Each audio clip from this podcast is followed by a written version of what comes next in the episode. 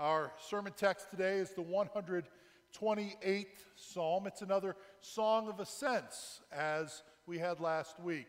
Uh, so now, as I read it to you, would you please rise if you are able out of respect for God's holy word? This is indeed the inspired word of God. Blessed is everyone who fears the Lord, who walks in his ways. You shall eat the fruit of the labor of your hands. You shall be blessed, and it shall be well with you. Your wife will be like a fruitful vine within your house. Your children will be like olive shoots around your table. Behold, thus shall the man be blessed who fears the Lord. The Lord bless you from Zion. May you see the prosperity of Jerusalem all the days of your life. May you see your children's children. Peace be upon Israel. Ends the reading of God's holy and inspired word, our only infallible rule for faith and practice. The grass withers, the flower fades, the word of our God stands forever. You may be seated. Would you pray with me once more? Heavenly Father, we thank you that you speak to us even today. You speak to us through your word, and we pray that you would do that even now. Give us ears to hear and eyes to see. Give us hearts to receive your life giving word, for we ask it in the name of the one who is the resurrection and the life, even Christ Jesus, your Son. Amen. Well, I, have got a question for you. Do you want to be happy? It seems like a silly question, right? of course, I want to be happy. No doubt that's what you all say. I, I, I, want to be happy. That, that, it's silly to even, even ask such a thing. We all want to be happy. But the reality is, is it not that oftentimes the things that we think will make us happy often turn out to not make us happy? they disappoint us or, or even worse. I know sometimes when I'm going for that third dessert. I think it will make me happy. Turns out it does not. well, there are other areas where it's a little bit more serious than a third dessert. Many of us functionally believe, even if we would say we don't believe it, functionally we do believe, that, that money will bring us happiness, right? That, that, that, that somehow, if, if only I had more money, then I would be happy. And, and I saw a study about five years ago, actually, that, that actually determined that this is not the case. They actually talked to people and asked them, you know, what their level of happiness was and, and checked how much money they had and, and kind of measured it against each other. They found that, that indeed, for some people who are uh, below the poverty line, uh, having, having enough money to be able to actually have things like food and shelter, actually, yes, in those cases, getting that money can actually make you happier because you know, you're, you're able to live a basic existence. But they said beyond that, though, there's, there's almost no correlation between how much money a person has and how happy they are. In fact, they said once you get up over $100,000 for household income, the more money you have, it turned out that actually people tend to get less happy, which kind of goes against our common common assumptions, uh, common ideas of how things would work. Turns out that money is not the key to happiness. It's not just money, though, it could be other things, right? Sometimes we think, you know what, where, where I'll find real happiness is in relationships with people. And that sounds good, right? Because we should be in relationship with people. We are created to be in relationship with people. And we think that that is the source of happiness. And indeed, it can bring us joy, it can bring us happiness to be in relationship with people. But when we seek our ultimate happiness there,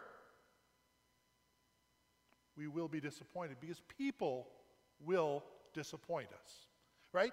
People ultimately will disappoint you. They will, they will lie to you and they will fail you, or even if they don't do those things, uh, they'll do something very inconsiderate like get sick, right? Or even die, right? And, and if your happiness is all tied up in that relationship, well, that causes great pain and suffering to you. your happiness cannot be ultimately in other people.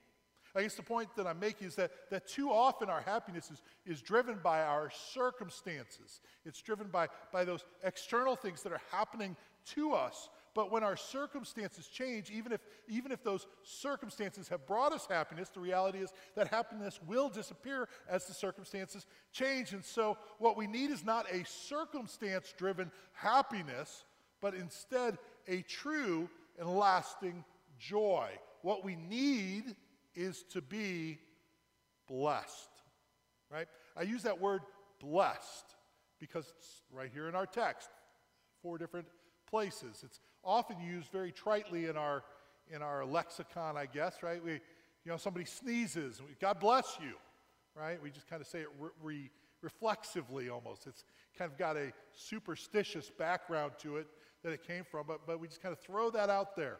Or, or, you know, if you're from the South, you know, you're probably familiar with the term, you know, bless your heart, you know, which actually means not bless your heart, but, oh, aren't you so stupid, or something like that, you know? Uh, it, it's not really near as nice as it sounds, is it?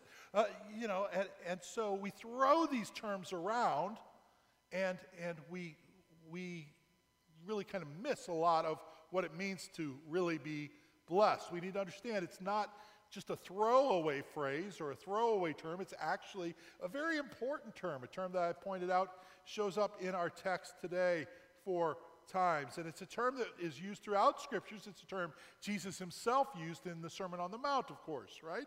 Blessed are the poor in spirit. Blessed are the merciful. Blessed are the pure in heart. Blessed are the peacemakers, right? There, there's this term that seems to be very important to what Jesus is teaching and what the psalmist here is teaching us today. What exactly does this term mean? Well, if you look at the, the lexicons and, and you come to find out that, that what it means quite simply, at its most basic, is happy. It means to be happy.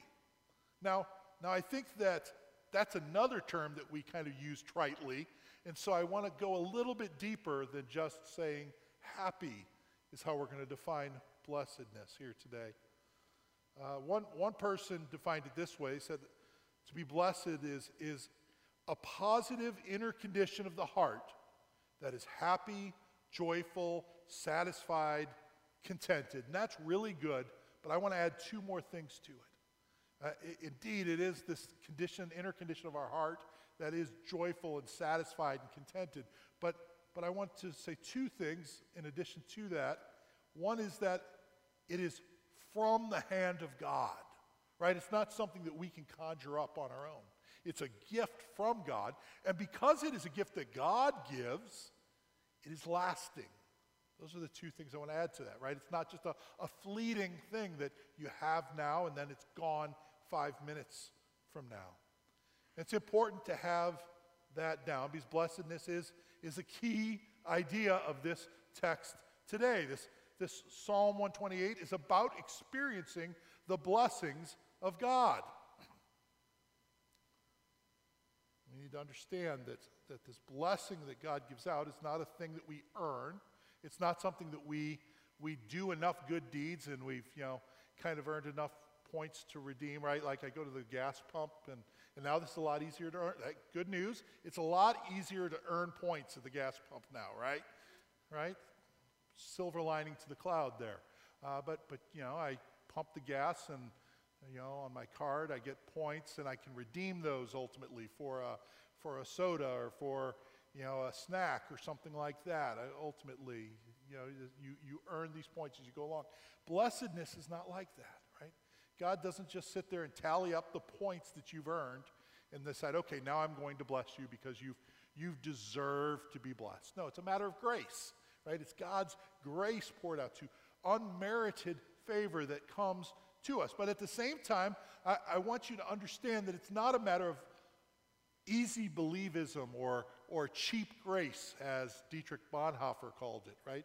Cheap grace, the phrase he, he said was the preaching of forgiveness without requiring repentance, baptism without church discipline, communion without confession, absolution without personal confession. Cheap grace is grace without discipleship, grace without the cross, grace without Jesus Christ living and incarnate, right?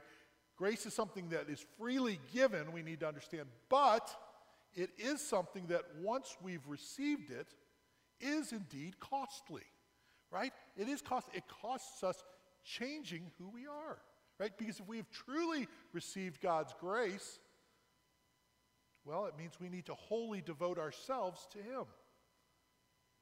That's what Jesus says in Luke 9. If anyone would come after me, let him deny himself and take up his cross daily and follow me. Or Luke 14, so therefore, any one of you who does not renounce all that he has cannot be my disciple.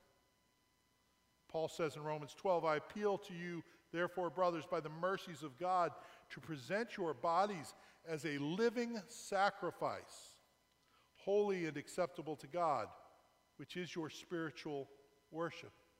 And that's why Paul can say in Galatians 2 I have been crucified with Christ. It is no longer I who live, but Christ who lives in me. And the life I now live in the flesh, I live by faith in the Son of God, who loved me and gave himself for me. You see, to follow Jesus, to be his disciple, you have to die to yourself and live for him. Not as a means of gaining his salvation that he gives by grace, but in response to the salvation that he has given by grace.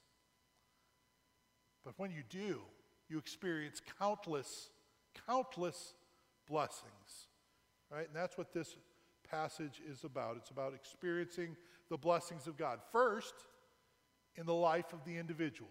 That's your first point on your sermon outline that I've given you experiencing God's blessings in the life of the individual. Blessed is everyone who fears the Lord. Now, when we talk about fear, we need to understand what we're, what we're talking about exactly. It's not just the idea of being scared of, right? You know, like, you know, I'm scared of the dark or something. You know, you think there's a, a monster there that's going to get me kind of idea. Kids, there's not, I promise you. Uh, you know, but, but when I was a kid, sometimes that's, I had that fear, right? I thought that, that there was something, there wasn't anything there was going to get me, but I had this fear. I was afraid. That's not the kind of fear exactly that's being talked of here. Ra- rather, it's, it's something that's kind of referred to in our unison scripture reading. Right? It said that, that we offer God acceptable worship with reverence and awe, for our God is a consuming fire. It's, it's being awed by God, showing reverence to Him, realizing quite simply that God is God and I am not. Right? Coming to that realization and saying, well, I, I need to worship him because, because he is God and I am not. So the psalmist reiterates the point in verse 1. He said, Blessed is everyone who fears the Lord. And then he kind of parallels that with who walks in his ways.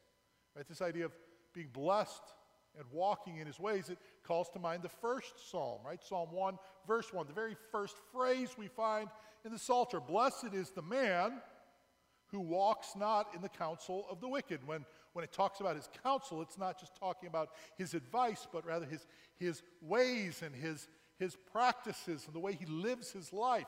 And it's saying that, that blessed is the man who does not walk in those ways, but rather walks in the ways of the Lord, right? And remember, a, a man's walk is his way of life, right? That's what he says to us. Blessed are those who walk not in the ways of the wicked, who live their life not in the ways of the wicked, but rather walk in the ways of the Lord, or live in the ways of the Lord.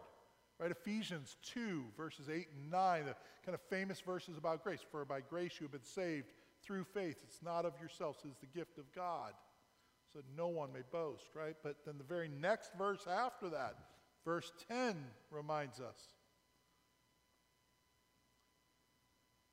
we are his workmanship, created in Jesus for good works, which God prepared beforehand that we should walk in them. Right? That's what it means to walk in the ways of the Lord. It's to to walk in the good works that He's prepared for us, to live out our life in the ways that He has designed for us, to, to follow Jesus in the walk of our life. That is what it means to walk in his ways. Now, because of our sinful state, that is not our natural inclination, right? The fall had two results. One result was that, that we participated in Adam's sin, right? When Adam sinned and fell, we sinned and fell with him because he was acting as our representative. He was acting as, as our covenantal head. He sinned and we sinned with him. But, but it's not just a matter of us participating in his sin, we also actively partake of our own sin, don't we? Every day, every moment, it seems at times, we are sinning. We are turning away from the way that we should, right?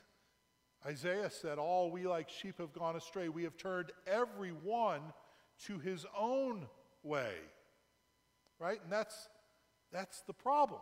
We're not walking in the ways of the Lord, we're walking in our own ways instead. We're deciding that he shouldn't be our God. We want to be our own God. Right? And we misunderstand the, the whole notion of what it means to walk with God and why, why sinning is bad for us. It's not just a matter of, of it bringing judgment upon us, but it's a matter of it's not the way that we were created to walk. Right? The way we are created to function is to walk in the ways of the Lord. That, you know, when you read on the, on the label of, of a product, it says, for best results, do this, right? Use by this date. Or for best results, you know, use it in this way, right? And that's, that's kind of what the Lord's ways are. It's this message that says, for best results, it's stamped on us, right? Follow the ways of the Lord. Walk in the ways of the Lord. This is the way you were created to live. This is the way you should do it. And if you do, verse 2 says, you shall eat the fruit of the labor of your hands. Right? He's not saying it's a reward right? That you earn those points again. No. Again, he's just saying this is the natural result, right? It cuts both ways, actually, right? If, if, we sin, right, we will eat the, the, you know, the fruits of that labor as well, right? The wages of sin is death, right? As we follow the ways of the world, as we follow the ways of the wicked, as we follow the ways of our own heart, we are walking headlong into death sometimes running headlong into death. But if we follow the ways of the Lord, then we have a different fruit of the labor of our hands. Right? We want to be too often the God of our own lives. But God says, Let me be God. Let me be God. Follow me faithfully.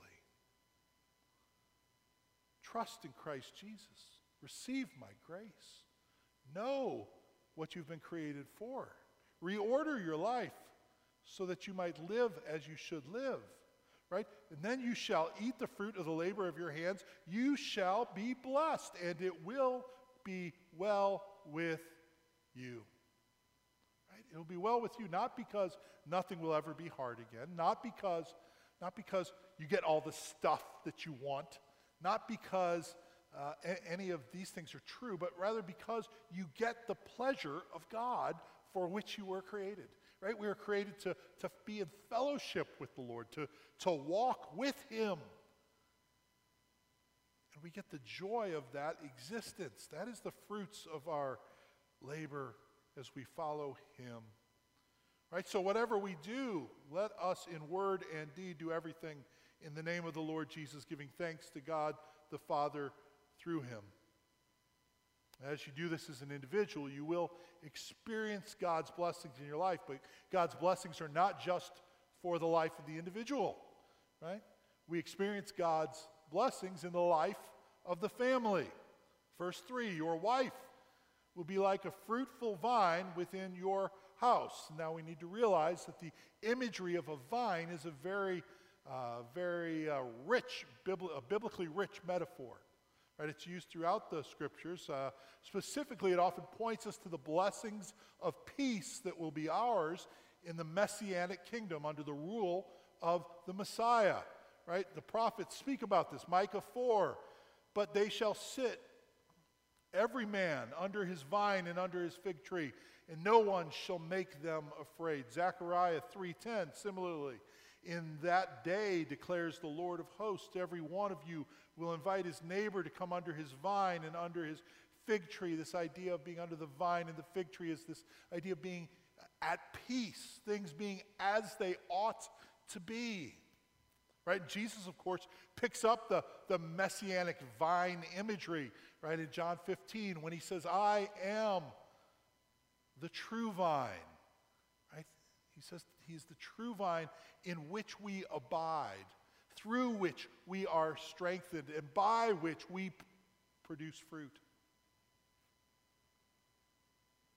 Just as we who are followers of Jesus are bound together with Jesus, right? We, we are united with him by his Spirit. That's how salvation works, right? We gain his righteousness because, because we are clothed in his righteousness. We are united with him. We are joined together.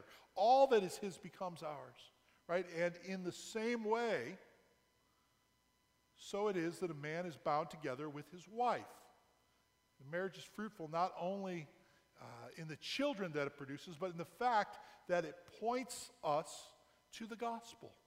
A marriage points us to Christ and to his, his saving work on our behalf. In Ephesians 5, Paul speaks at length about husbands and wives and about, about how they have certain responsibilities within the bounds of marriage and about how, how the husband and the wife are to be so connected together, so joined together that what they share is actually spoken of as producing a one flesh union. But then comes this surprising statement by Paul. After saying all of this, he says, This mystery is profound. But I'm saying that it refers to Christ and the church. Right? He, he goes on this long talk about marriage and, and all the different parts of it and how it has evolved and, and, and even going so far as to, to, to talk about the most intimate details of marriage. And then he says, all of that is about Jesus and the church. And we say, Come on, Paul, you're talking about marriage, not Jesus and the church. He says, No, I'm talking about Jesus and the church because Jesus and the church is the true marriage, right? God didn't come up with marriage and have it there one day and then, then say, you know, I need to think of some kind of metaphor to tell you about, about how Jesus and the church relate to each other. And, and he's like, oh, you know, it's kind of like that marriage thing you've got, right? It's kind of similar to that. No, marriage is created with the specific intent of pointing us to Christ pointing us to the gospel, pointing us to the reality that we as the church are his bride and he is our groom. And so marriage points us to him. We are the bride of Christ. Right? And so when he talks about children here, it's, it's not just about actual children, but at the same time, it is about actual children also. I don't want to discount that, right? He says here in verse 3 Your wives will be like a fruitful vine within your house, your children will be like olive shoots around your table. Too often in our culture, our view of the family has become so corrupted, so broken, so distorted that, that we've come to see children as, as a, a hardship, or children are a, a, an inconvenience, or children are, are unwelcome. The Bible speaks very clearly. Children are a blessing. And for us to see it any other way is to see it in a way other than the way God sees it. Children are a blessing. Now, there's normal reasons for this, right? In that culture, uh, it was largely an agrarian culture, right? So children are a blessing because, you know, free labor, right? I mean, let's face it, we can put them to work, right? And that was one of the reasons they were a blessing. They were also a blessing, especially male children, because they carried on the family name and, and the family name got to go on, and that was very important to them. And so, so they were excited about that fact as well. But specifically for the people of God, there was a reason that children were seen as a blessing. And that is this the covenantal promises of God for salvation were to be carried out through the generations that followed through the having of children and raising them up in the Lord. That is how it would be. From the very beginning, God spoke this way Genesis 12, when he talked to Abram, he calls him out and says, I'm going to make a great nation out of you. I will bless you and make your name great. You'll be a blessing. And in you, all the families of the earth shall be blessed. How will this happen? Well, he says in Genesis 15, he took Abram outside, said, Look up at the heavens and at the stars and number those stars if indeed you can number them. And then he said, So shall your offspring be. Right? He says that, that numerous offspring will be a blessing to the world, to all the families of the world. But it goes back even further than, than the call of Abram, right? It goes all the way back to Genesis 3, when man has first sinned and the curse has been pronounced upon man and upon woman, and God turns to the serpent and he says, I will put enmity between you and the woman, between your offspring and her offspring. He shall bruise your head, and you shall bruise his heel. Right? This is the first proclamation of the gospel. He says, The offspring of the woman, the child of the woman, right, will bruise your head, even as you bruise his heel. This, of course, points us to Christ Jesus, right? The one who was the, the child of the child of the child of the child of the child of the child, right? And what did he do? But he crushed Satan even as Satan bruised him. Right? On the cross, as Jesus died, he took, took the punishment of our sin, the pain of our, of our sin, the, the sorrow, the grief, and the wrath of God upon himself. Right? And he bled and he died. He tasted death for us. So that the wages of sin, which are death, we need no longer pay right? For though we have earned it, he has absorbed it. And so he has defeated death itself, and death has died, and victory is his, and through him, ours. If only we trust in him. And this promise was held forth to come through the children of the children of the children, the offspring of the offspring, the seed of the woman. Right? And so, how appropriate that we'd have this message here on, on Father's Day of all days, right? You know, on a day where we honor fathers, you know, and perhaps we should take a moment, you know, as fathers to honor children as well, right? The ones who made us fathers, right? Celebrate them and celebrate the fact that it is through the working of generations that God produces the salvation that is ours. Uh, he talks here about the olive shoots of ch- children being, and one commentator put it this way he said, the, the children who are likened to olive shoots are strong and in due time will continue the work that their father has begun. Though the olive tree may not bear after, after it has been planted for 40 years, it is a symbol of longevity and productivity. So are children within the household of faith. They are not like grass, which is here today but gone tomorrow. Rather, they are olive trees that in due time bear their fruit.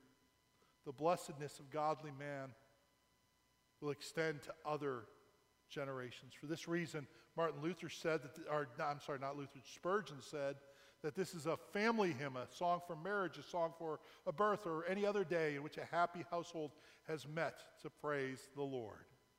And behold, thus shall man be blessed who fears the Lord. The blessings of God are experienced in the life of the individual. The blessings of God are experienced in the life of the family. Finally, the blessings of God are experienced in the life of the church. You say, Pete, wait a second. I don't see the church mentioned in this passage. No, but, but there are other things mentioned, right? Where it talks about Jerusalem. And, and whenever we see Jerusalem as Israel and Zion, we should think the church, right? Because in the Old Testament, there was this church state nexus where the, the nation and the church, the people of God, were one. It's not the same anymore. No longer is it a, a national identity. But we, as the people of God, stand in that place. We've been grafted in. And so when he says, The Lord bless you from Zion, he's saying, saying here that the Lord blesses the individual within the context of the communal. Right? And so it is that, that sometimes those blessings can only be experienced in the midst of the people of God right? Remember, this is a song of ascents. They're going up to Jerusalem to worship the Lord. They're with one another. They're singing this song together, and they're experiencing the joy of singing it together. Just as we sing out hymns together here, and we join our voices together. And, and you know, if you're joining us via video. We're glad that you're here observing, but there's a sense in which all you're doing is observing and not participating in quite the same way, right? Because, because if you are here, we can see your face. We can hear your voice. And it's not just a matter of you getting something by being here, but it's you contributing to what's going on, that everyone else might be blessed by your presence, might be blessed by your involvement in worship, that we might each mutually benefit one another.